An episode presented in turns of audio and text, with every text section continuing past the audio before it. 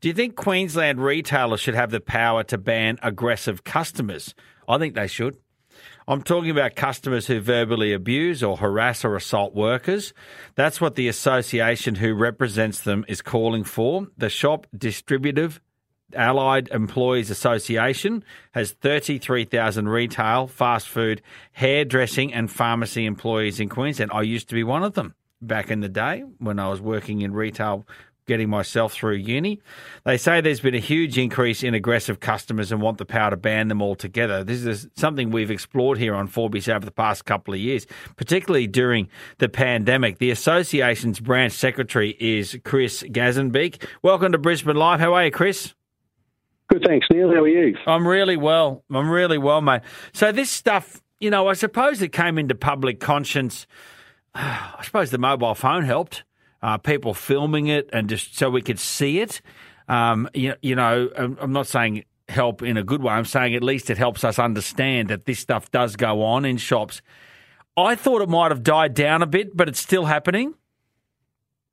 Uh, yeah, it certainly is, Neil. Um, if, we, if, I take it back to 2017, uh, the SDA was really concerned uh, nationally about the increase of customer abuse and violence, and we ran uh, some surveys. Um, over 6,000 um, of our members completed the survey. It's quite a comprehensive survey, and we were horrified. We, we knew anecdotally um, that customer abuse and violence had been yeah. increase. This was pre-COVID, but um, uh, unfortunately, uh, the problem seems to be getting worse. Uh, there was obviously uh, based on what you just said, that, that is correct. The um, the video footage and um, yeah. mobile phones certainly assisted during um, the COVID pandemic. Yeah, uh, with people posting things online, etc. Um, there was uh, a lot of extra support um, that was provided um, throughout COVID, extra policing, um, directives issued um, uh, with the support of the Queensland government that um, increased penalties, particularly around coughing, sneezing, spitting, and all that, uh, yeah, uh,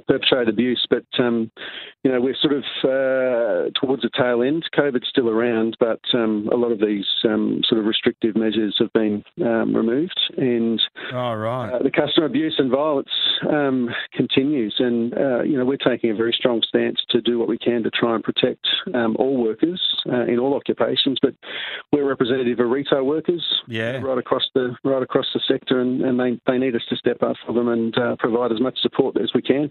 Yeah, for sure and certain. So, what do you ask? So, so okay, let, us just sort of go through this step by step. Let's just say I, Neil Breen, I'm a bit of a, I'm an idiot, right? And I go into the, the, the Woolworths at Cannon Hill or wherever, and I don't like the fact there's no more hot chooks and I've put on a shocking turn and I've abused the 16 year old kids that are working there, and then the manager who comes along, and then the, the, the, the middle aged lady who's working over there. I just abuse them all. So, what happens to me? So, in, in practice, the companies, I must say, um, many of the companies, um, particularly the major companies, have been very proactive. We're running our No One Deserves a Serve campaign.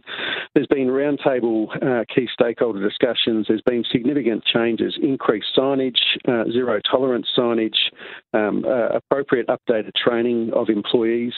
There's been accredited training uh, as a result of the campaign and discussions with um, with governments um, across yeah. the country. Um, but what happens in practice is, um, you know, the employee um, is subjected to it. Sometimes they're 15, 16 year olds. Um, predominantly, the nature of the industry, about 70% of them are female. they are vulnerable workers, and yeah they are being subjected to this unnecessary um, abuse um, and attacks. Sometimes it's just verbal, which has a major impact on their mental health. Um, yeah. There's a lot of evidence to suggest that people are dealing with these issues and problems, which is, is leading to absenteeism at work, increased work cover claims because yeah. they're injured.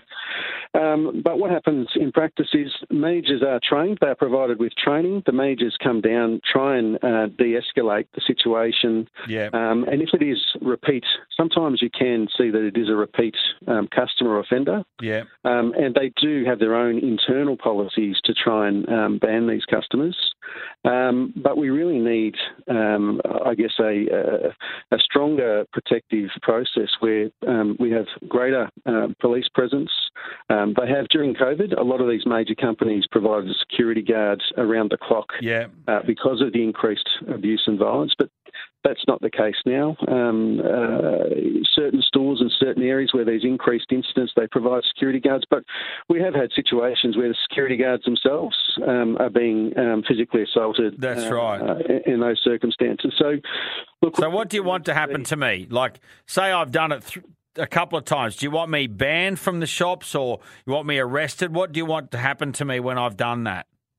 So there needs to be increased policing through the shopping centres. We know that um, uh, with uh, all of the evidence that's been presented in recent months and weeks uh, with uh, youth crime and violence, that shopping centres, and not all shopping centres, but many of the centres across uh, the state of Queensland, uh, there are gangs and there is a lot of youth that are going um, in these shopping centres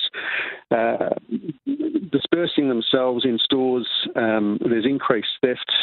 they are physically assaulting and abusing uh, retail workers, other customers that are in there as well.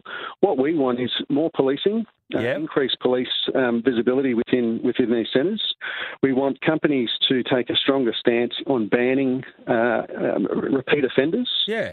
Um, we want we want the, um, the, the, the state government to um, change the criminal code to ensure that uh, any of these um, uh, perpetrators that are offenders um, uh, are dealt with under the under Section 340 of the Criminal Code, so it is an aggravated offence.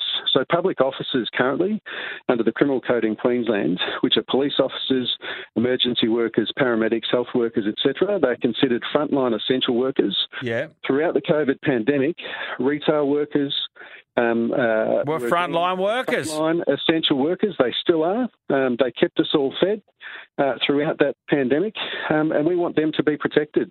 No one should have to go to work each day and be subjected to the violence and abuse um, that, that they are being increasingly subjected to, um, and we think it needs to stop. So, we've made a submission to the current inquiry with the state government.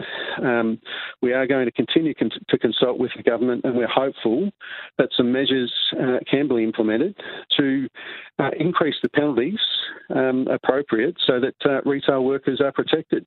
This is going to be a long, ongoing sort of campaign, uh, Neil. We we don't think it's going to be resolved overnight. No. Um, these problems have been around for some time and they're going to take a long time to, to rectify. In fact, we may never see the end of um, uh, these sorts of um, unfortunate situations and crimes. But if we can do our bit, increase the penalties, increase the visibility, uh, get proactive employers uh, to increase the signage, keep providing adequate training, bring it to the public attention. Once we have a few uh, prosecutions and significant fines that take place, hopefully people will just check their behaviour um, and act appropriately when they go into these workplaces. Yeah, well, I'm with you. We got my support. I think it absolutely should happen. Chris Gazenbeek from the Shop Distributive and Allied Employees Association. Thanks for your time on Brisbane Live. Best of luck with it. We want to stay in touch with you, okay, Chris? Yeah, sure, Neil. Thanks.